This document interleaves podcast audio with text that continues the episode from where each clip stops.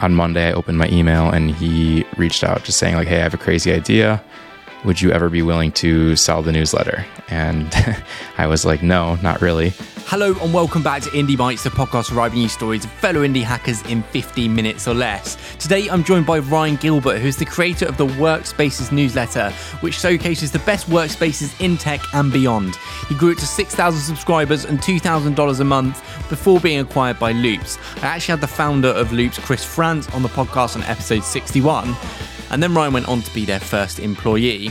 In this episode, we talk about how simplicity has been so important for the growth of the newsletter, how he makes it appealing for guests to share, and his reasoning for selling at such an early stage. If you're inspired by Ryan's story and want to build a newsletter of your own, I have the perfect platform to get you started, and that is, of course, podcast sponsor Email Octopus. They're an indie email marketing platform built to support other small growing businesses like yours. They are focused on affordability and ease of use, which I'll be honest is very useful when you're a bootstrapper.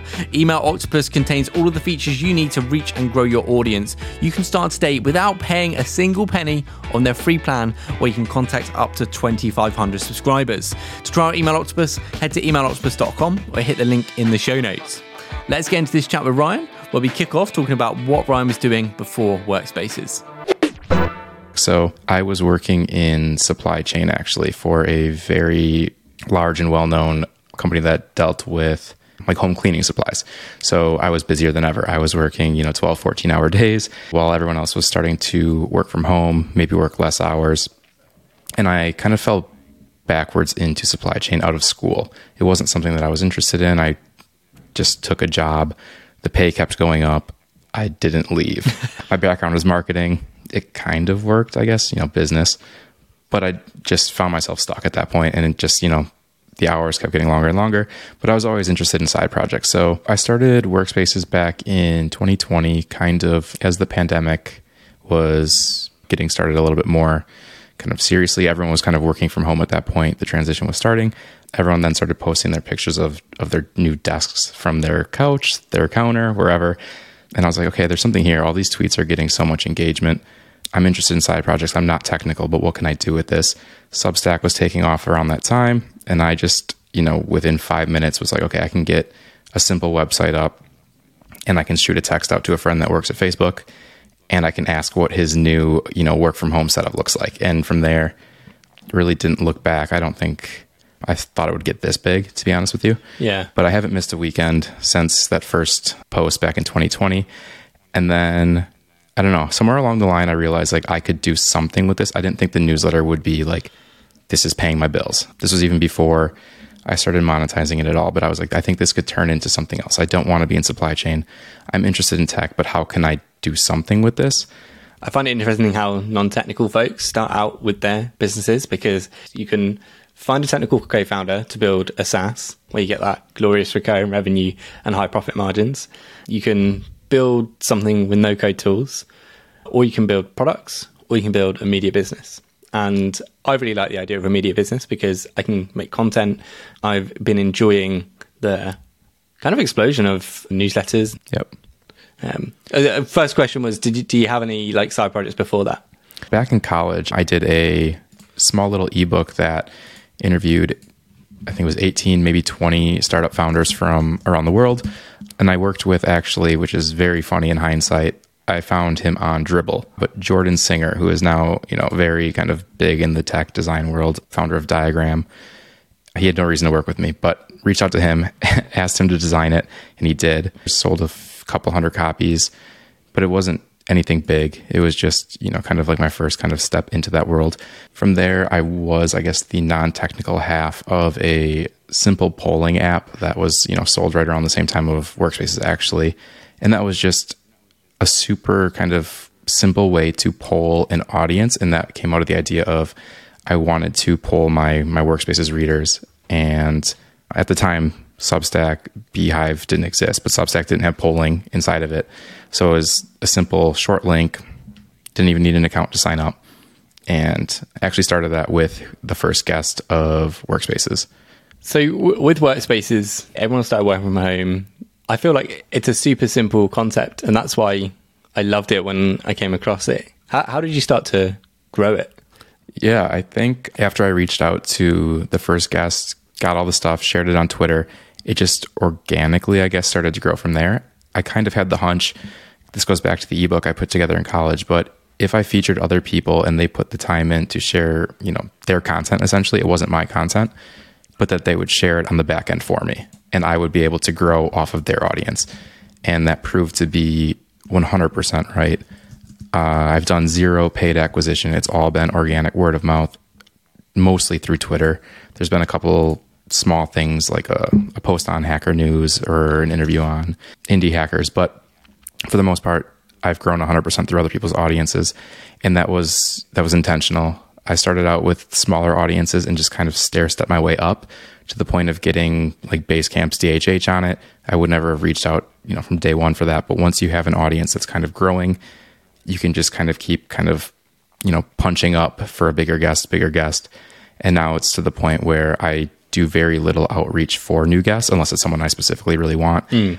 There's a backlog of 100 plus spaces, some of them going back to 2021, which is a problem. And yeah, it's a lot of people reaching out now, seeing the audience and asking how they can get their own setup included. That seems like a smart way to go grow with people's audiences. Again, it's simple. It's a tweet. It's yep. here I've showcased my workspaces. If you enjoy seeing this, here's where you can get a bunch more. And I think for you as well, the simplicity of it meant that you were just going to keep doing it and keep doing it because you personally enjoyed seeing these workspaces. How, how, much work was it to put together each one at the start? And like, has that changed much now? There's, a, I think there's a reason that, you know, I started in 2020. I have the publishing schedule of the weekends, which, you know, you'd think would be a problem because, you know, people do things on the weekends. I haven't missed a weekend yet. I am a notorious procrastinator but the, the the work needed is so I guess little that it doesn't truly get in the way. There's been times I, well, this is you know, maybe not the greatest thing, but being at a friend's wedding and being like, oh dang, I need to quickly publish this and get a tweet out. but you can do it from your phone, you can do it from an iPad. I have all the work up front in my personal email. Not very organized with it. It's just email. I can search, you know, workspaces newsletter, filter to unread, pick one, and then kind of go from there. And it's just as simple as you know packaging up the pictures. Most of the people have very nice setups and pictures that take very little editing. The only time that I'll need to edit it is if it's you know too big of a file. So the amount of work per week is you know an hour or two max. Especially now that I'm not doing any outreach myself to get new guests. Can you think of any workspaces that have really wowed you? Because you've like seen so many of them now. Do they all sort of look the same? What makes it stand out? I mean, some of them do definitely blend together. There was one that really stands out, and I like to share it all the time. His name was Alan last name starts with a G, but it was a really bright red workspace and it just stands out. The chair is red. He's got a bench that's red. He has red tape holding up all of his pictures. One of my favorites just from the beginning though was always Joey Banks. And I think that's just, it was such a nice setup from the start, but also it was such early days of the Workspaces newsletter that when I shared it, it was just an instant boost in subscribers. So, tell me through monetization and when that sort of came into your head as this newsletter that you just started for fun as a side project was starting to grow, gain momentum, and you were thinking, right, I got to monetize this? Yeah. So when I started the newsletter, monetization really just never crossed my mind. It was more of like, how can I build this newsletter and meet new people that are in an industry that I want to get into? But around probably three, maybe 4,000 subscribers, I started getting inbound interest on people that wanted to sponsor it. And I was like, mm-hmm. okay, maybe there's there's something here, but I don't know what to charge for this. I have no idea what what a newsletter sponsorship can go for. I've seen, you know, publicly like we we touched on Dense Discovery, but their rates don't really correlate to someone who's at a much smaller scale. So I didn't really know what to, what to do with that. But I started at $50 per sponsorship and I was doing one sponsor per post and at the time that I started that, I think I was still doing just the Saturday edition. So it was, you know, $50 a week. Quickly moved that up to 100, then 150, and then 250 per sponsor. And then at that time, I was also doing two posts a week. So you could see how just very quickly the the money started adding up. It wasn't, you know, MRR or anything like that, but it was pretty I guess easy. It was weird as I, I was very open on Twitter with the the growing subscriber numbers, the open rates. So every time I would do that, like more sponsors would come in. And then once I had one sponsor, I also never missed a post with a sponsor, which I think also kind of like added to like the scarcity of it. People would reach out and say, "Do you have any opening slots?" And I would say, "Yeah, in 2 months." And I don't know what the rate's going to be then, so I'll reach back out to you. And yeah, Chris from Loops was one of those sponsors at the at the 250 rate. Um, towards the end of me doing sponsorships, and I think he was a Saturday edition. On Monday, I opened my email and he reached out just saying, like, hey, I have a crazy idea would you ever be willing to sell the newsletter? And I was like, no, not really. No interest in that. At the time, I was working at Product Hunt, loved it there. And, you know, I had zero interest in just selling the newsletter. And I agreed to hop on a phone call anyway.